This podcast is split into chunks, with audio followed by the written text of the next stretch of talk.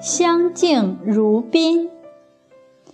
春秋时期，晋国有一个人叫稀缺，他去田里耕种，妻子就在家里做饭。农活比较忙时，妻子就会把饭菜送到田里，因为田里也没有桌子，她会双手把饭捧过去递给丈夫，非常的恭敬。稀缺也会和颜悦色地接受。这时，晋国大夫鸠忌路过，刚好看到了这个情形，他回去就对君上晋文公说：“他们夫妻间的恭敬，感觉就像天地那么祥和。一个人能够。”在没有其他人的时候也这样恭敬，必定是非常有道德的。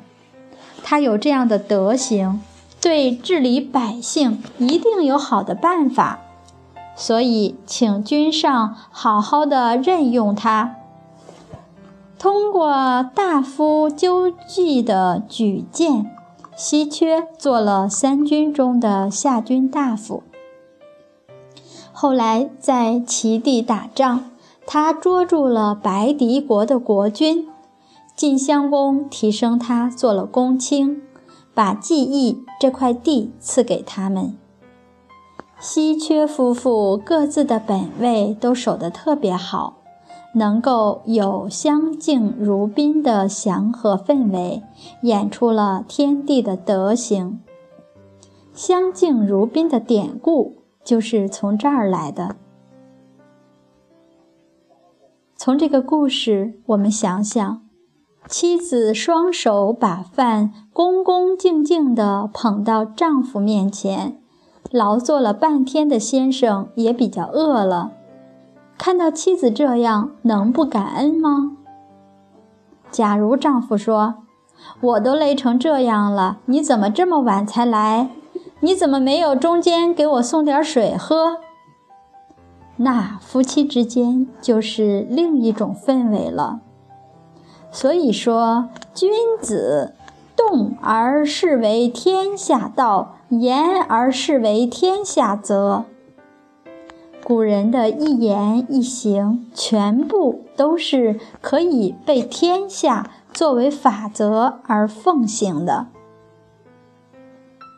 大家体会体会，稀缺的妻子只是守着自己的本分，敬夫如天；稀缺也只是守了自己的本分，夫妇遵循道德。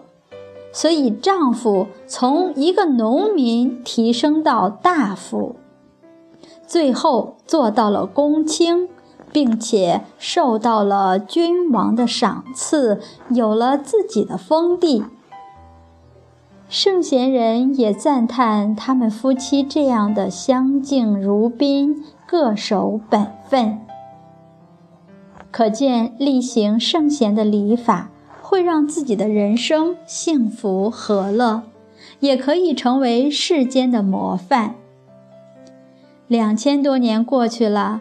人们依然在学习他们夫妇，这是他们的德范，一直在责备几千年后的子孙。